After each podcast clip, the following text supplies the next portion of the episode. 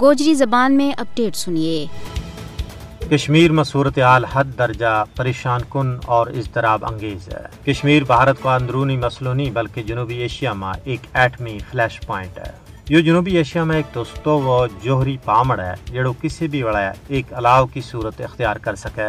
مسئلہ کشمیر نہ نظر انداز کرنا کسی کا مفاد میں نہیں ہے۔ یہ نہ صرف بر صغیر، بلکہ جنوبی ایشیا سمیت پوری دنیا کی تباہی اور بربادی کو باعث بن سکے۔ اس واسطے اقوام متحدہ اس خطہ نہ ایٹمی جنگ تو بچان واسطے تنازع کشمیر نہ پرامن طور پر حل کرا ہے کشمیر کا عالمہ چیر کا نتائج پوری دنیا واسطے انتہائی خطرناک ثابت ہو سکے گا۔ تجزیہ نگاراں کو کہنا ہے کہ جنوبی ایشیا میں بحرانی کیفیت کا خاتمہ واسطے تنازع کشمیر کو منصفانہ اور فوری حل ناگزیر ہے۔